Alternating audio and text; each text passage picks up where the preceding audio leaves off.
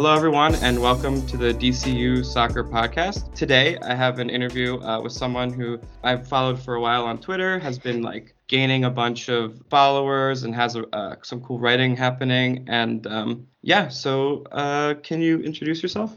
Hi everyone and thanks for having me on your on your podcast. I'm really excited to be here. My name is Sarah Kallassy. I'm the DC United beat reporter for MLS Female. Yeah, awesome. We're glad to have you. I think this is going to be uh, really cool and very um, interesting to all of our uh, subscribers. So you mentioned, yeah, you're the DC United uh, reporter for MLS Female. I think maybe one thing that we should talk about first is like what is uh, MLS Female, like what's its goals, um, and what are some of the cool things that are going on there. Yeah, absolutely. So MLS Female is an outlet composed of all female journalists writing about MLS, hence MLS Female. We get asked a lot if we're writing about women's soccer. Unfortunately, only sometimes with the US women's national team, although I'm sure we'd like to expand that. And what's really great about MLS Female, it was born a very short time ago, but our founders, Liz Panucci and Dayna O'Gorman, were both huge MLS fans, and they really wanted a different perspective on what was going on in MLS. We have a lot of news, we have a lot of match reports, but they noticed that there weren't a lot of female voices. So they started the outlet to do that. And I think so far they're achieving their goal. We're still pretty young, but moving forward. Yeah, absolutely. And um, one of the things that I enjoy about following the MLS female account is like they get yeah it's like they have all the different teams and so it's kind of easy for me to keep up with different teams or like uh, things that are happening outside of like maybe my super focused dc united uh, uh, thing as well. So like if you're looking for something to kind of give you yeah a different perspective or even like follow some of the other things going on around the league i think it's a really good um, thing to follow but where can folks find that if they want if they want to check it out so we can be found on twitter at mls female or we also have our website at mlsfemale.com and that's where you can find our match report. We're also on Instagram at MLS Female, and we love folks to send us in match pics. One of our favorite things because another big element of this is building the community, not just female fans, but also male fans. So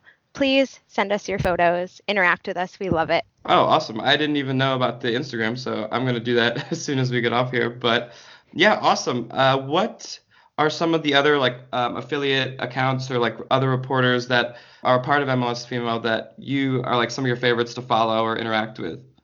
So I would definitely recommend that you follow all of the MLS Female reporters covering all of the different MLS teams, and I'll send a list. You can link that maybe in a tweet or link it with this podcast. But like you said, it's been a wonderful way for me to actually keep up with what's happening around MLS because I'm also usually hyper focused on DC United. And it's nice to get a different humanizing perspective from my colleagues, from our sisterhood, just like me, they're in the locker room, they're speaking with coaches, they're speaking with players, they're around supporter groups around the community. So I definitely recommend giving them all a follow. They're also really hysterical. We like to banter on Twitter, so please follow all of us. You'll have a good time. Yeah, absolutely, and I'll I'll for sure link that in the show notes uh, for the podcast as well as on uh, Twitter. Awesome. So let's talk a little bit about maybe how you first got into the game of the soccer and like uh, maybe a little bit about how you discovered DC United and like how you became a fan originally. So, when I was maybe four or five years old, I wanted to be a Major League Baseball player. And my dad was very brokenhearted when he told me that I could not do that because I was a girl. And shortly thereafter, the US women's team was playing at the Olympics.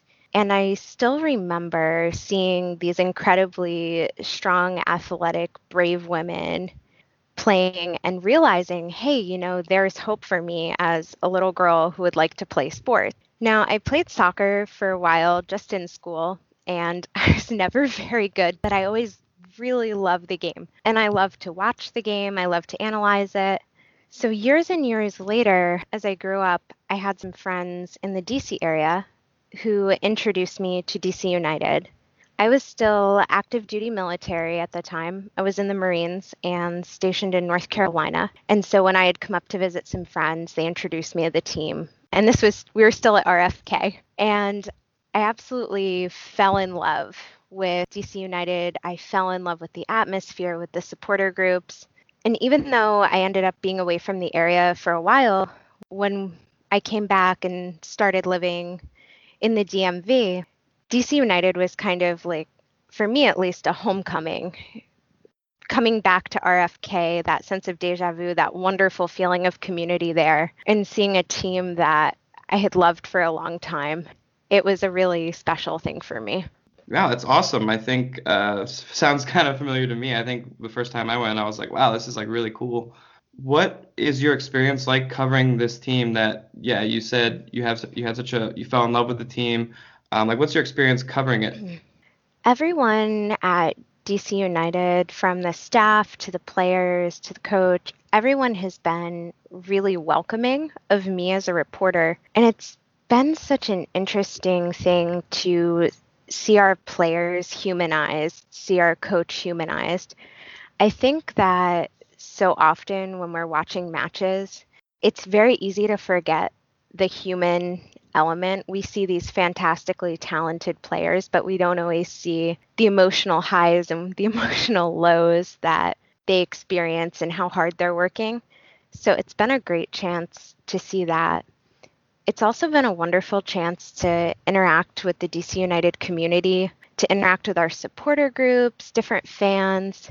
I love meeting new fans on Twitter and then having nice conversations with them and getting to see them at matches. I've actually made some really great friends that way, some other female fans that just love DC United as much as I do. So it's been a wonderful experience so far. Yeah, that's awesome. Uh, you touched a little bit about the kind of reception of DC United. Um, uh, I mean, to from DC United towards like you as a reporter, and like I guess my question would be like, how do you think the reception's been across the league? How has that all gone uh, gone down and gone through? Like, are people responding positively? Stuff like that. So, so far the response has been really positive to the work that my colleagues are doing, the work that I'm doing.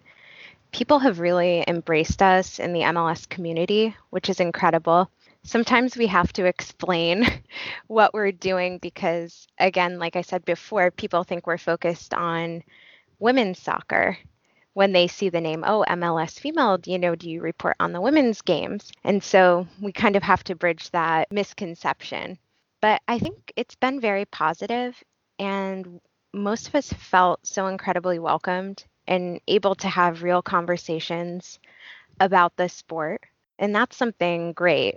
People don't see us as, oh, you know, you're a girl or you're a woman reporting on soccer. They see you're someone that actually is very invested in the sport.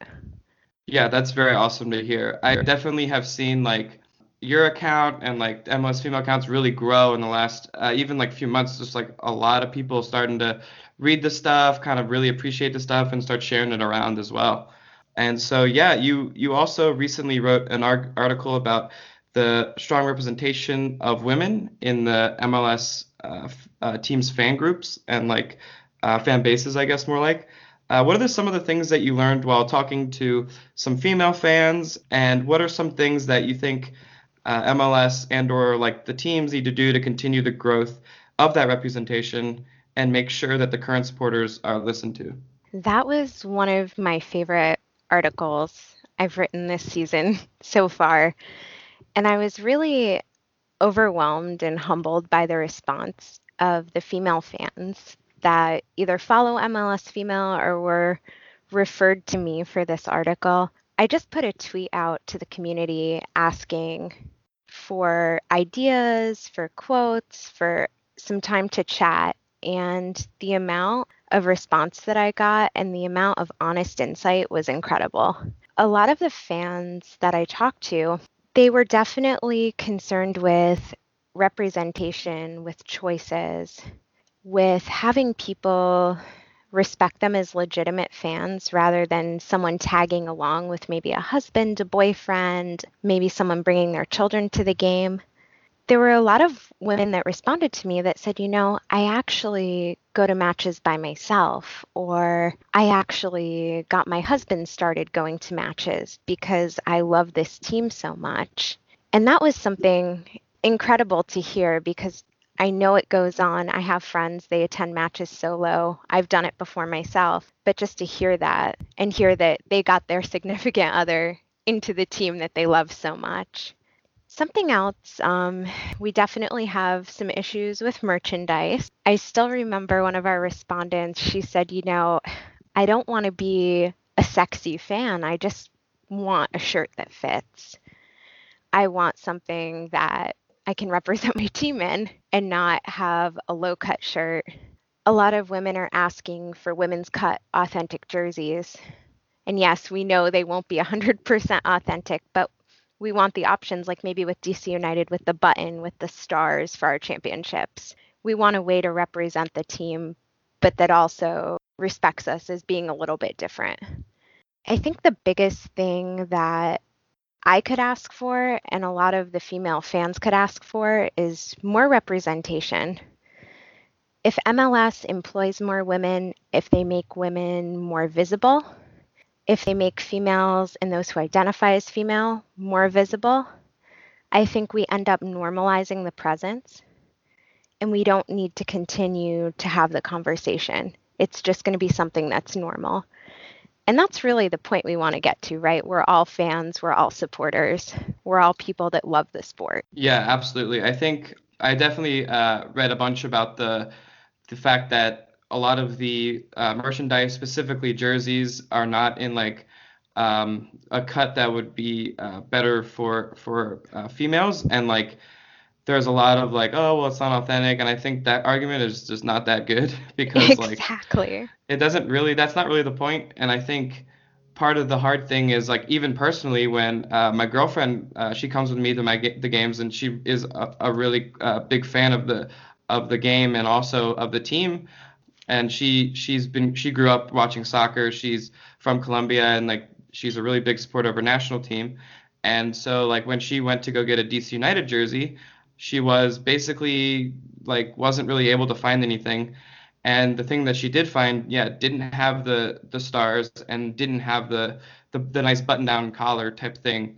And so she ended up having to buy one of the like quote unquote replica jerseys which is fine but it really wasn't like it didn't fit 100% well. And like it wasn't obviously what i think a lot of people want which is the the real jerseys. But yeah i mean I think those are great points. And I think also, yeah, like having more people like in the rooms when decisions are being made. I think this should like be a thing at all companies, right? Like the more perspectives you have in a room, the better product you end up making. Like less less potentially problematic stuff you could end up doing and like making people feel worse or like not including them even in terms of like accessibility and stuff. So I think this is a really big thing that I think the league needs to address. But did you have you seen any signs of the league uh, kind of thinking about these things, doing any initiatives, anything like that? So what was really nice, um, the last article I wrote, we were actually contacted by SeatGeek. They're the ticketing partner of MLS, and they had partnered with MLS on this research study about female fans to kind of also understand a little bit more about what female fans want, where they feel some gaps are. And I think the work is starting. I think it needs to keep going. I know DC United had an all female broadcast team for a match. So things are happening.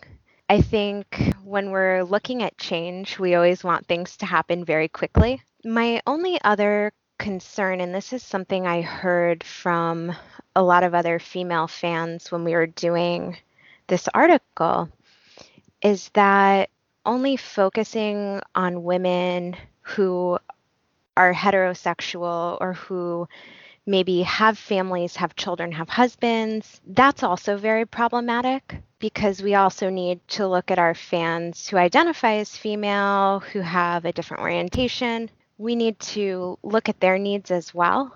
And there are always problematic things. And again, this is where representation and having more people in the room, like you said, will help avoid that. So I think that's important. And I'm sure you've seen the call up with Susannah Collins and Jillian Sakovits. And I spoke with someone the other day and they said, you know, this is so special because it's not a soccer show, you know, that's about women. It's a soccer show. Yeah, it's produced by women, created by women, but it is a soccer show. And the focus of it is soccer. And this is why it's so special. So I would encourage everyone to check that out. Their show is great. I will continue to plug them. Yeah, for sure. I mean, I think it's incredibly important that we reach a point where, yeah, like you mentioned, there's not, you know, this type of fan, that type of fan. It's just we're all there to support our team, kind of, you know, sing for our team and all that. And we're all just people trying to watch the beautiful game. Did you want to move into talking a little bit more about maybe the uh, DC United season so far? Yeah, let's for sure.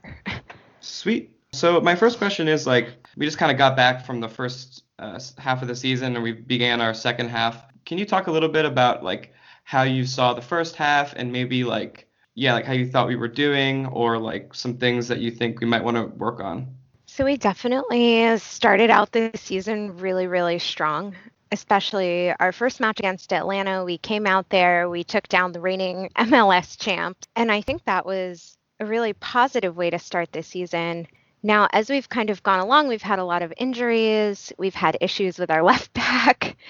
This is, I'm pretty sure, our cursed position on the field. And unfortunately, we've also in recent matches not had players that are called up to international duty. We don't have Paul Arriola. We don't have Junior Moreno. Both of them are coming back, which is fantastic because we need them moving into the second half of the season. But I definitely think as the first half of the season ended and we went toward that break, everyone was getting tired. Performance was a little flat. We had a lot of injuries. I mean, we're still sitting very high up there in the Eastern Conference standings. I think there's a good chance for us to make our playoff run and get a playoff spot. So I'm hoping we get there. I'm hoping we can build our momentum back up, get our players back, get healthy, and keep going. Yeah, I agree with that. Definitely, yeah, like the Joseph Mora injury and like having a hard time replacing him has been uh, probably one of the bigger things that have has kind of affected us, kind of relatively out of our control. And he's hurt uh, again. Yeah, I know, by the same uh, person. By the but same person, yeah. that was I was awful. so upset by that. I was not happy. No. Um, I tend to try to not be too like negative on social media. Um, definitely some people are just like, you know, fire everyone, whatever. But like, I try to be like, all right, well, you know. But I was so upset when he got hurt by the same person. I was just like, this is ridiculous. Like, oh man, I was not happy. I, I really, I'm really not a huge Orlando City fan. That's. I think they're a great team. Um, I do feel bad though for Joseph Mora because it has to be emotionally draining. It has to have an effect on your mental positivity. When you're injured, you come back, you're starting to get back in the groove, and then you're injured again. I can't imagine as a player how that must feel. It's got to be awful. Yeah. Yeah, for sure. And like, I, it's not a terrible injury, but yeah, it's just enough where it's like, oh my god, am I ever gonna get back? Am I ever gonna like get it going again? It's yeah, especially since I think I, I, I don't know. Maybe you have more insight on it, but like it feels like the team knows that Mora is a huge part. Like mm-hmm. when you have like uh, talked to the the players, the coach, do you think that uh, the vibe is very much like they know this and they they're like kind of waiting for him to come back? So he is a huge part. Unfortunately, though, and this is something head coach Ben Olsen said the other night. You know, we can't make excuses and someone has to step up. Those were his words in our press conference after that match. And he was saying, you know, we have to have someone else step up. We have to solve the problem. Yes, he's a fantastic player. Yes, we rely on him a lot, but, you know, we have to figure something else out right now. Because excuses are great, but they only get you just so far. You know, you can't tell the other team, oh, well, sorry. Yeah, for sure. And it kind of feels like right now that like Rooney is definitely kind of kind of keeping us afloat a little bit with like yeah. these like heroics like the 70 yard goal, but that is um, not goal of the week yet or goal of the year. Why? yeah, seriously, like I so we um this morning, I guess yesterday actually, like they put up actually I guess it was this morning, I don't know. But they put up like the the voting for goal of the week and mm-hmm. almost immediately Wayne Rooney was at like 8% and I was like, "What is going on here?" And so uh, DC had finally tweeted about it. I think a couple of us tweeted about it. And so it's up to like 18% and like, but it's still in third place. Where somehow I, the other goals were good. I think the Atlanta goal was good, but not like amazing. They amazing. are own half goals though. An own half goal hasn't happened in MLS since 2011. Yeah, and the other thing is, if you look back to uh, 2018, um, wow, it's already 2019. That's crazy. but. Um, the, last year, 2018, like the goal of the year was that Zlatan long distance shot, which was like mm-hmm. a great goal, obviously. But I would say this Wayne Rooney goal is better, but better than that one by a long, like a, a decent amount. Like this, this was once in a lifetime type of goal. I feel like, and it's just kind of mind boggling how it's not leading the leading the race. But yeah. I'm totally biased, but I definitely agree with you. And Wayne is just such a talented player, and this is the third time he's done this for the third team he's been with. I mean, he did this for Manchester, he did this for Everton. He's an incredible talent. I can't say enough good things. What do you think of the fact that this poll is like fan voted.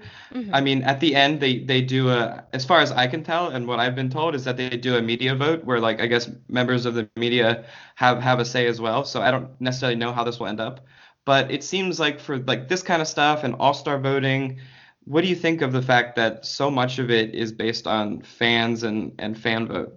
I mean, I think it's okay to base things on the fans. It does increase fan engagement. And if we look at it at the end of the day, I mean, we all know that Wayne's goal was the superior goal here.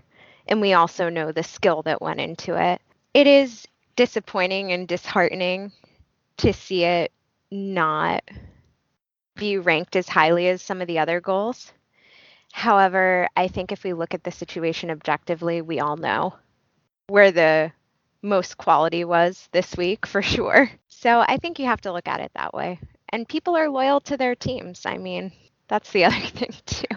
Yeah, for sure. I think I think what would be interesting is if if a goal like this was scored on a team that maybe is has a, a lower market than DC even, and so it kind of feels like it's possible that a lot of like maybe like a Columbus type team might get lost in a lot of these votes, even though again they're not doing that well this year. But like mm-hmm. if something crazy happened in, in some of these teams, maybe those fans feel kind of like eh, whatever, like less engaged to the fans that are already high engaged.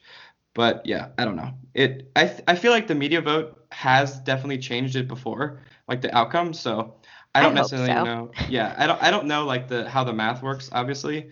Um, I don't think they would tell us that, but but yeah. So what do you think about uh, the next half of the season? What do you think are some of the things that maybe we're going to be looking for in the transfer market? Have you heard anything like even in in generic terms? So there's been kind of some buzz on the street about perhaps getting someone else with some star power. I'm not sure who else will come in I definitely think, though, that we need to solve, again, the left back issue for sure, bringing someone in. I'm maybe less concerned about transfers coming up and more concerned about mental state as we go into the second half of the season and just seeing you know players getting disheartened from injuries or from a tough run I really hope that we're able to bring back a lot of that positive mental energy. Because if you look at the feeling from maybe this time last year and the feeling right now, even though we were completely at the bottom of the Eastern Conference, all of a sudden we got this sweep of positive energy when Rooney came in. And so I'm hoping that there's some way we can kind of replicate that because we have such talented players it's not a case of not having talent, it's not a case of not having skill, but it's that mental energy, that fortitude that I hope we can tap into as the season continues because that's what's going to make us or break us in the playoffs and getting to the playoffs. Totally. And I think along with that comes like the the team like I wouldn't necessarily say bonding, but like the the, mm-hmm. The team being a team. I don't I don't necessarily know if that's not the case, but like I guess the more like you're in the right mental state, the the more things kind of work together as a as a unit as well but yeah, one of the things that, uh, speaking of positive energy, I remember in the first half of the season when we got to see Donovan Pines come in and kind of just crush it for a few games. He's um, incredible. Yeah, He's that incredible. was amazing. but yeah, so what did you think of like, yeah, his performances, like his future on the team? Like, do you have any uh, thoughts about that? I would love to see more of him. I think he put in a really good showing before the injury, and he is back on the bench, which is great he's just he's also such a lovely human being speaking with him. He's one of the most soft-spoken, thoughtful people that I've had the chance to interview. And I think he does bring a lot. He put in a great showing. I hope we see more of him. I would like to see some of the guys that maybe haven't been getting a lot of minutes get some more. I think a similar, I guess, figure would, would be Griffin Yow, um, another young young player, but whenever he's come on the field, I really like that he's like super energetic and does feel like he does is in the right mindset of like I'm out here, like I feel positive. I'm gonna really uh, try and, and help the team. He has that energy, but did you notice too? He seems so calm, even with all that energy and like very grounded. Yeah. He's a very yeah, he's a very solid player in that way. He's exciting to watch. Yeah, I'm I, am i am really curious how that how that looks in like yeah like maybe next year or the year after when when maybe he starts to get more uh, first team minutes because it does seem like he's yeah ending up on the bench as well, mm-hmm. and so that seems like he's relatively close, and I think that's exciting. It's kind of it feels like I don't know how true this is, but it feels like it's been a while since we've had like a like an attacker that feels up and coming and like potentially going to be here for a while and stuff like that. So and and obviously he's he's an academy kid, so I think that's super exciting. Have you had a chance to watch some of his under 17 matches and some of his other play? Because he's just incredible to watch. Yeah, I guess they did that uh, like the U17 uh, World World Cup or World Cup mm-hmm. qualifying, or I don't remember, but yeah, he, he did pretty well. He I think he scored in like every game or something. It was kind of like wow. it was insane. Yeah, he's just definitely he has some skills, and I think once he has a chance to really refine them and keep training with the first team, I think he's going to definitely be one to watch as the years go by. Yeah, absolutely.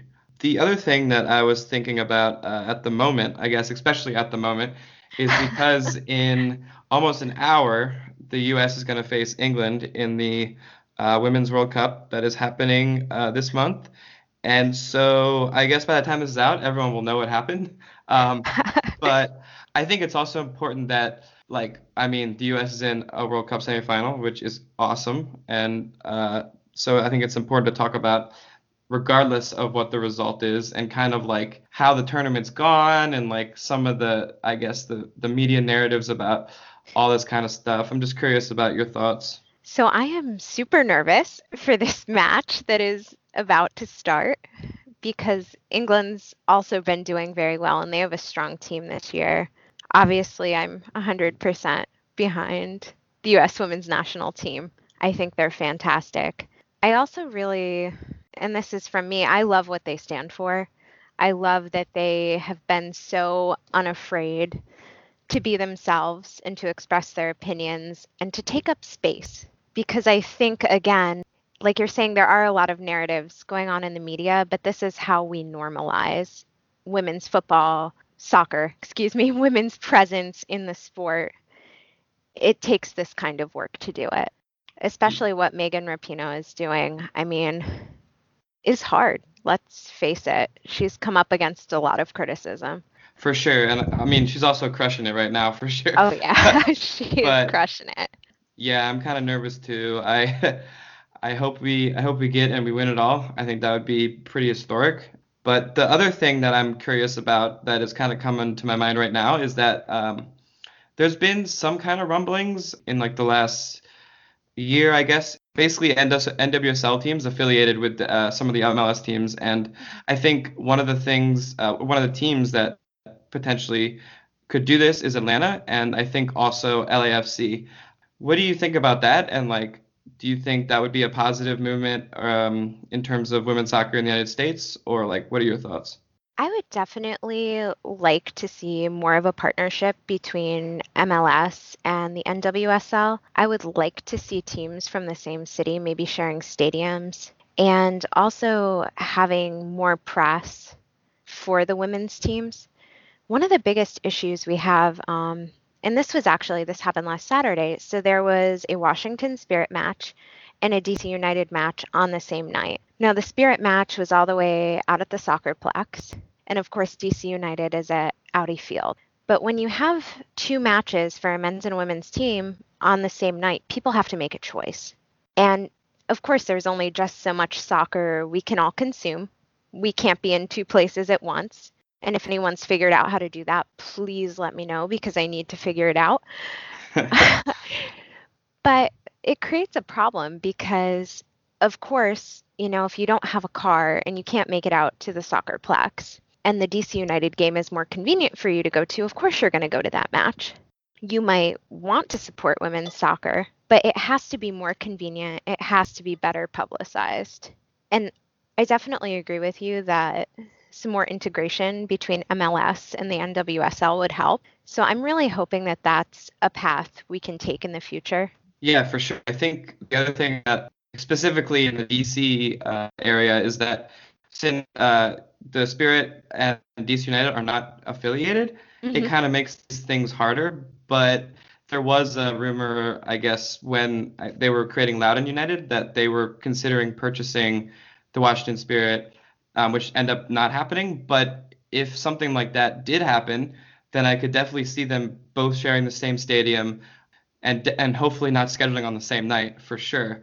And so maybe those kind of synergies might be incredibly useful because definitely the, they've been had the uh, same games on the same nights multiple times and yeah. Uh, it's also frustrating for reporters. Like I know a lot of people who cover both, and so they kind of have to like make a choice and try to watch both at home, and like not even be able to make it out to any of them. Uh, and so, yeah, it's it's kind of hard. But I definitely see the the Atlanta and LAFC as two really big markets and really big opportunities, and especially LAFC because uh, oh, Mia yeah. Hamm is a, a part owner, and that city is so crazy about soccer.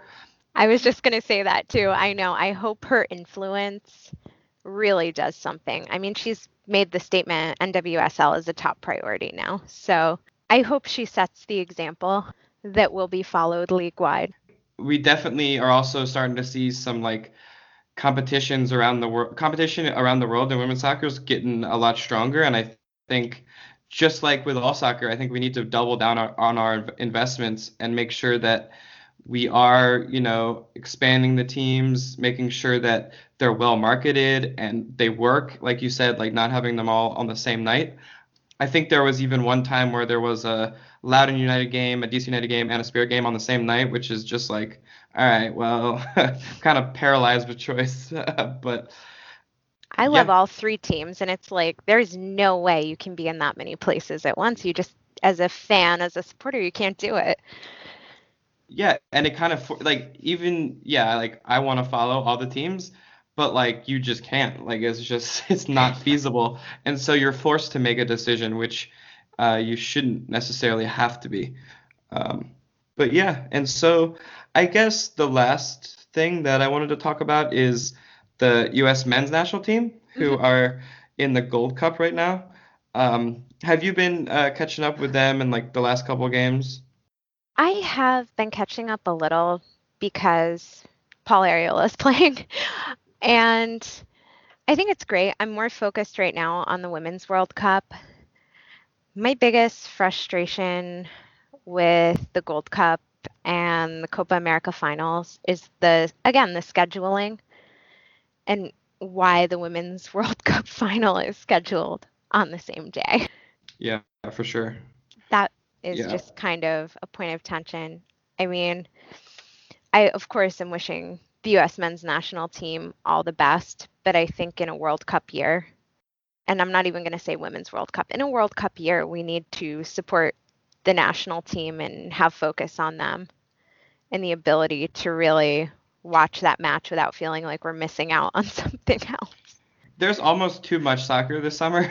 Yeah. And, uh, it definitely feels like yeah, like obviously when there's like a World Cup game on, like it's not like I'm gonna go watch, you know, uh, like Jamaica and, and, and Costa Rica play or whatever, you know. So yeah, um, yeah, I've There's been a I've been watching.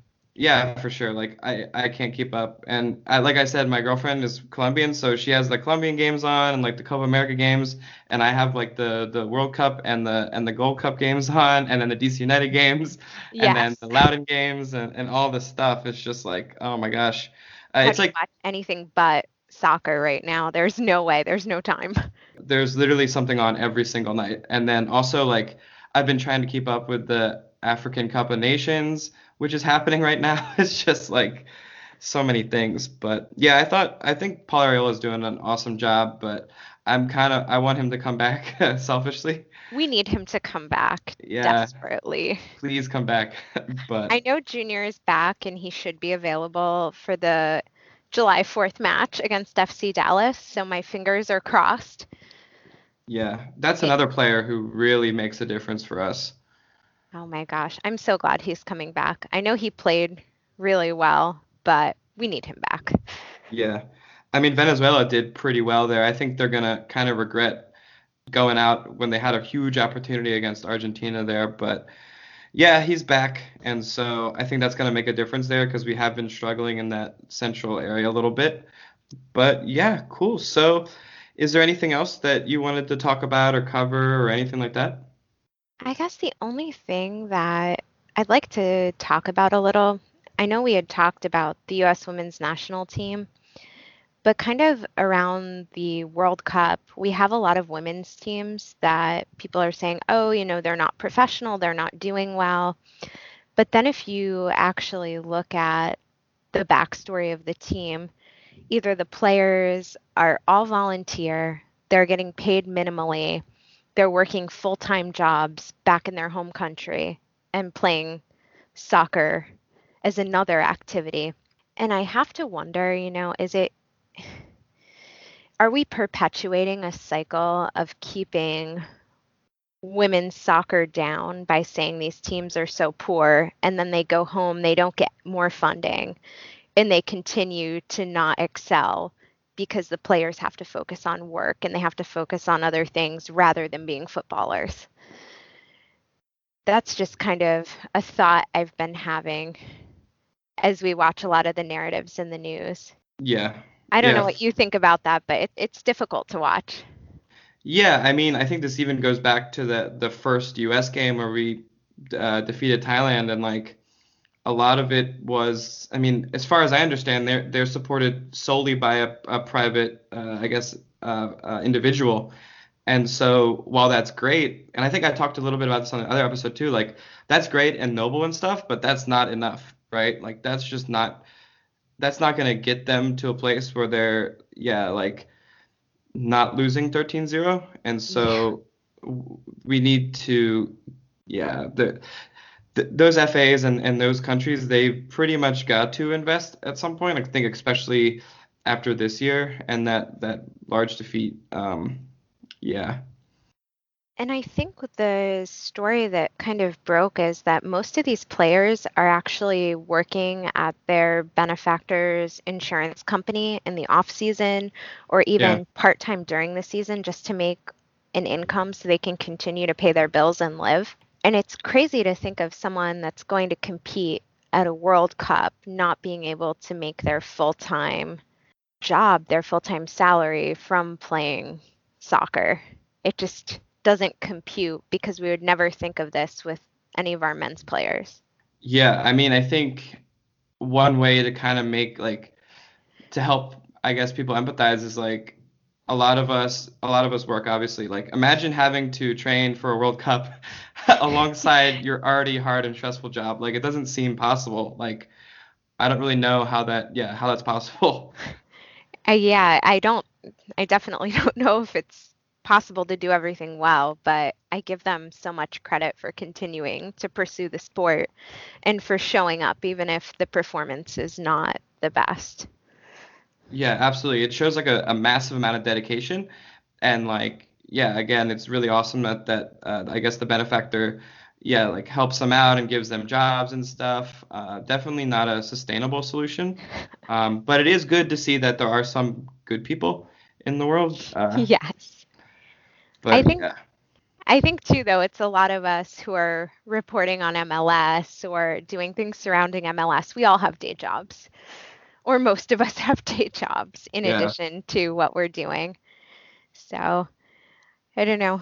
It's our kind of the utopian dream. We can all make a living around this sport that we love so much.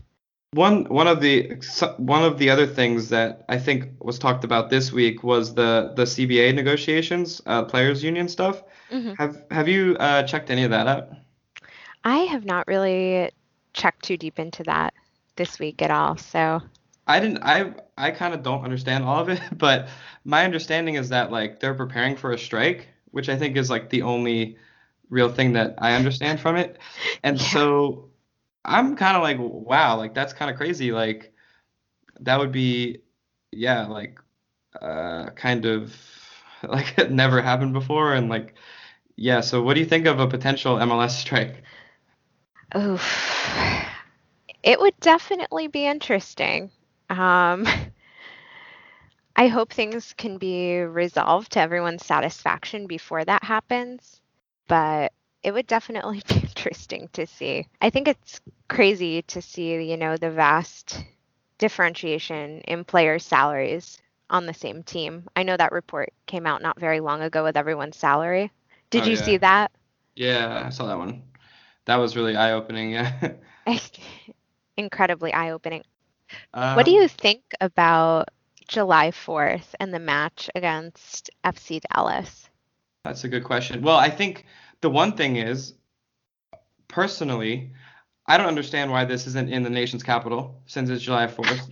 But beyond Yes. that, yes. I think they have some uh, some really good players. I mean, Paxton Pomykal is doing really well. I've seen some incredible highlights even from the last game. Um, I think we absolutely have to kind of pull this out, considering like we are ahead. We've played a lot of games, more than even some of the other people in our division by like two or three, and we're kind of slipping in the rankings. So I, I really think we need the three points. Oh, we need the three points. My concern is the weather because we've heard Ben Olsen a lot say, you know, summer soccer, everybody's not at their best. Heat, humidity, and Dallas, the humidity is looking to be pretty high this week too, and the heat worse than DC. So Oh wow. I was checking, yeah. I I asked w- Wayne about it though, and he said, "Oh, we'll be fine." I was down there a few weeks ago. He's Oh, very okay. stoic, so I hope his confidence is contagious. I feel like what we'll end up seeing is a lot of like a lot of the times when it gets hot like this, uh, teams tend to like kind of stay back in a low block, kind of just try to defend. I wonder if we'll see a lot of that. That is usually what happens, but we really need to not draw. We need to win this match. Yeah. So, I mean, yeah, okay, taking a point when the weather is terrible and you know your guys are suffering, okay, but we really need those points because, as you said, we're slipping. Yeah, I uh, I posted a tweet. I don't remember what day it was, but like after the last game where I I, I basically went on the MLS site, uh, like MLS Soccer or whatever, and I pulled the Eastern Conference standings and I ranked it by like points per game instead of Oh, just I absolute saw points. that. That was awesome. Yeah, I think that gives us a better idea of like where we actually are versus just like absolute points because like yeah, we played three more games than a couple other teams and like doesn't really matter. And Mhm. so I don't remember exactly where we were, but it was not in the top three, I don't think. So it was yeah, not, yeah, the best. yeah, and it and NYCFC is kind of become like a silent, like really good team uh, after a really shaky start, I think. And so them and Atlanta too kind of slipped in form last game or two, but had those uh, the crazy clean sheet streak, and it's just yeah, I don't know. I think Atlanta definitely settled in with Frank DeBoer and they've been on the rise, which is frightening to see. And yeah, New- NYCFC as well. I know my colleague that reports on them, she was getting so frustrated. She's like, We drew again, we lost again. But yeah, now they're climbing up the rankings and we definitely need to watch our backs. Yeah, I've been I've been trying to follow uh, Atlanta a little bit just because I think the whole situation is very interesting. Like the Frank DeBoer stuff in the beginning with all like the DeBoer out stuff, I kind of I was like, hmm, that's interesting. And then also like Pity Martinez stuff is kind of heated up the recently. Mhm. Like Frank DeBoer was like, he's a danger to our team. I think in like a press conference, which I was like, wow, what a, what a strategy. I don't very bold, I guess. But yeah, I'm kind of curious what'll end up happening there because I think that that's really, really important for the league to see, like, because that signing was so massive and is such a big deal for Argentina and like South America. Like, if, in, even if it's just like conceptually or visually in terms of MLS, and like, I really like, I want to see him have success, even though it's not my team. But like, as I long think- as it's not against DC. Yes, absolutely. Bench him for that game, and then yeah.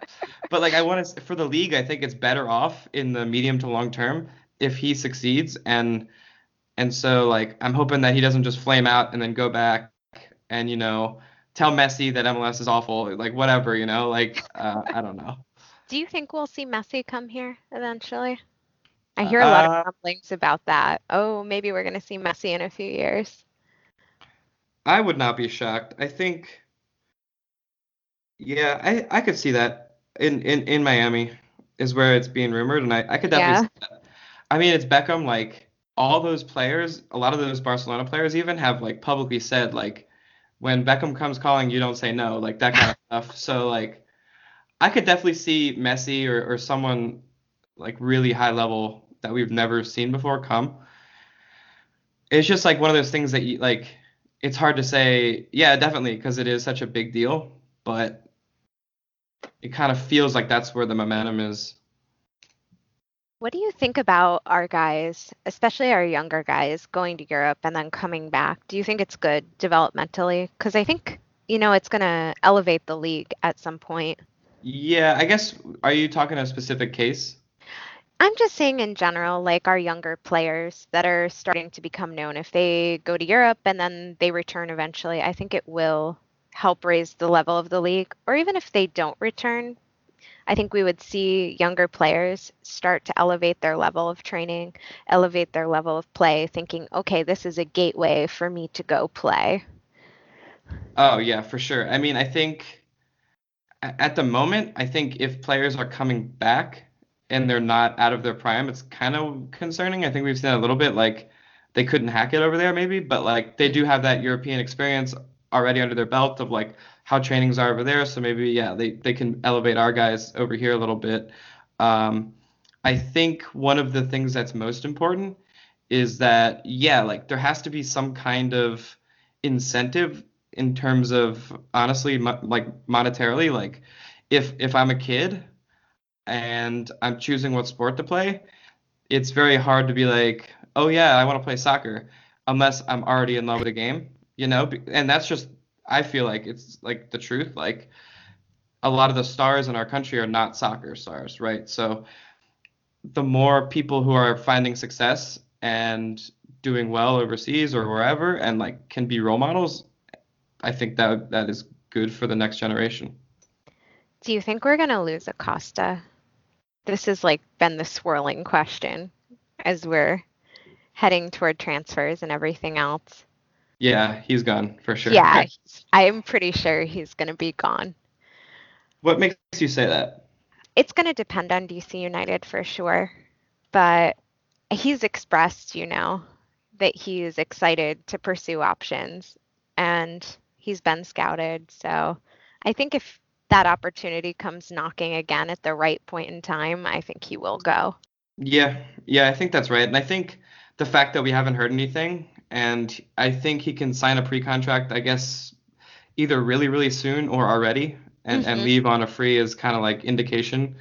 Um, I think it's it's it's I think it's unlikely that we sell him this r- window because why would someone pay a transfer fee for someone they can just get for free in six months? Exactly. Um, but yeah, like he didn't sign an extension with us, so I'm pretty sure he's gone. I guess that leaves us with like, what do we do? Um, That's yeah. I'm a little worried. the only thing that I can think right now is like over the last couple, I guess, games and and stuff, you've seen, seen like TT come in to the middle a little bit more. Um, so I guess he would be the the natural like person to um, quote unquote replace him. Hmm I think what that could also mean is that we could see uh, Yamil Assad come back and play on the wing, and we could Oh, slot I will get that jersey immediately. Everyone's saying that. Why are they not listening? Like everyone is like, "I'll get the jersey." I'm like, "Me too. Just sign him back." Yes. You know, what's interesting, Assad was liking some of those tweets, so I'm like, is it a sign? Just tell us, are you coming back? Yeah, I know, but the thing is, he's been doing that for months, and I'm kind of getting tired of it. I'm like, you know what? It's like, are we gonna see you or not? Yeah, you're Yeah. messing with our heads. Come on, man. Yeah, I, I think I also like when um when uh, I guess we found out that he wasn't gonna be coming back because we tried to purchase him, and then there was all that like, drama or whatever. I don't know. Uh, Yeah, drama is appropriate. Yeah, and I remember I I told my girlfriend, and she was just devastated. She was like, "No," because I think I think that's her favorite player on DC United. And I'm like, "Yeah, I could see that." And she was just like, so every time she's like, "I want Assad to come back. I don't want.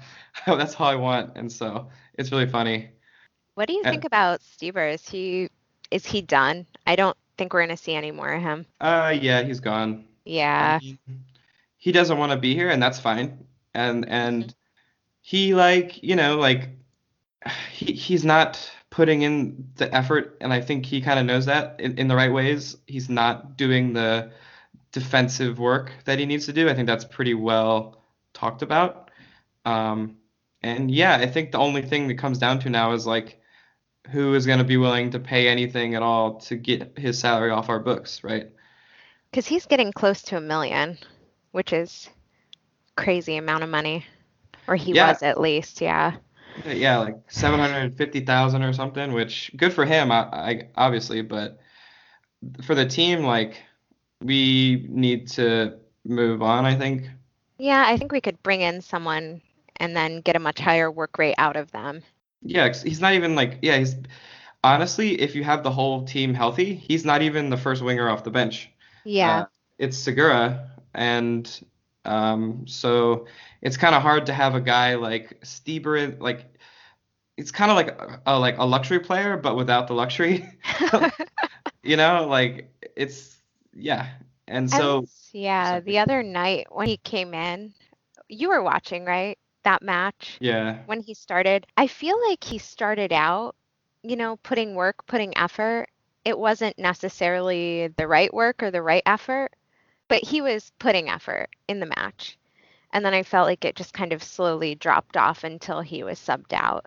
yeah, he had I think like the first yeah, like 10 or 15 minutes even like we saw him have a really nice cross, which is kind of one of his specialties. And yeah, he was doing okay. I think the goal that they scored, like you can just see him just kind of like waltzing around the guy like hey, maybe like challenge him a little bit. I don't know. Like Yeah, I think, you know, if he wants to head back so he can be closer to his national team, like maybe that would be in good interest for everybody at this point. Really nice guy. Really nice guy. But I definitely think we can, you know, maybe do some purchasing with that salary. Yeah, and I don't even think he's like like necessarily a bad player, obviously. I think he has some really good qualities and stuff, but at some point like if if we're going to play like how we play with our wingers doing that defensive work rate, I think you see that in both Arriola and TT. Um, very on it, very willing to press and very willing to win that ball back, especially TT who does that very well, I think. He's incredible. Yeah, he's like he he has so much energy out of nowhere to just go and track these balls down, but like Stieber is the exact opposite. And so maybe in a different type of system or or something in another team that he could work well in. But yeah, it seems like he's gonna go back over to Europe somewhere. Yeah, I definitely think that's what's going to happen. So, uh, you know, not everybody's the perfect fit for every team, and that's okay. Yeah, awesome. So yeah, that's all I have. Do you want to? great. Um, yeah, I had a really good time. I think we covered so many different things. Oh my gosh. I think uh, everyone's gonna really enjoy this. Do you want to uh, let people know how to find you and uh, how to find MLS Female again? So, thank you so much for having me on your show. This has been such a blast. And I just wanted to say thank you to everyone that's following MLS Female, following me. If you're not following and would like to get in on the conversation, you can find MLS Female at MLS Female on Twitter or MLSfemale.com. And then you can find me at Sarah Kallassy on Twitter. So, thank you again. Yeah, absolutely. And uh, that's all. Um, have a great day. We're gonna see you all next game.